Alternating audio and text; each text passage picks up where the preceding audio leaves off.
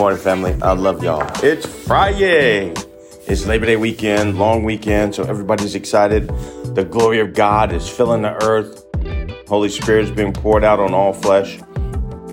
And so today, what I wanted to share with y'all is just from the scripture from Ephesians chapter 3, and it's verse 20,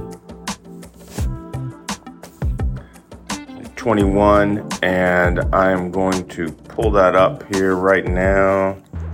Ephesians chapter 3, there we go. Now to him who is able to do far more abundantly than all that we ask or think, according to the power at work within us, to him be glory in the church and in Christ Jesus throughout all generations, forever and ever. Amen.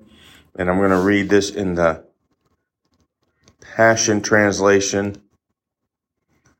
Never doubt God's mighty power to work in you and accomplish all this. He will achieve infinitely more than your greatest request, your most unbelievable dream, and exceed your wildest imagination. He will outdo them all, for his miraculous power constantly energizes you.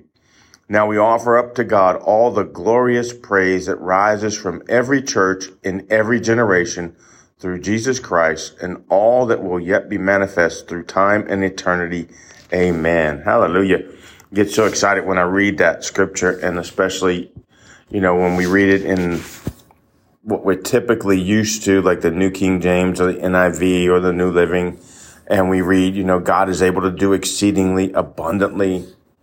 And then when you read it like in an Amplified or the Passion Translation, it says, able to exceed your wildest dreams, able to do far more exceedingly above all that you could ask or even imagine.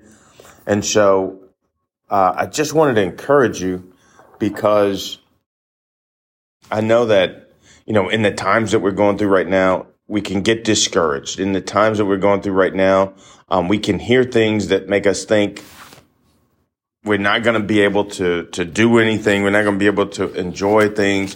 We're being told that, getting vaccines and wearing a mask and social distance and all of these things, that this is going to be the new normal.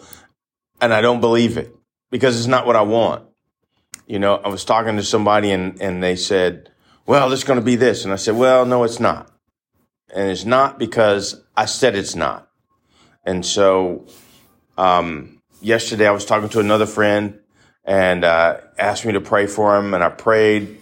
And as I finished praying, I gave him a word, and then I said, you know what? The Holy Spirit just told me to read 1 Corinthians chapter 14, and I thought he was talking about me starting to give a prophetic word on Wednesday night in my men's group.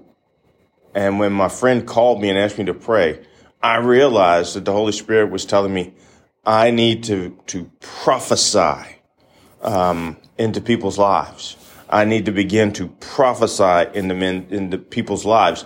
And it's not like, maybe you're familiar with prophetic words, the Lord would say unto you that this day you shall go forth and, and do these. That's not what God was talking about. What he was telling me to do was, I am going to begin to speak words, because God has already given me just this natural gift of being an encourager. I'm going to begin to speak words of life and encouragement and success into people's lives, with the intent that as I speak them, I am giving them a word from Holy Spirit to them to impact their life.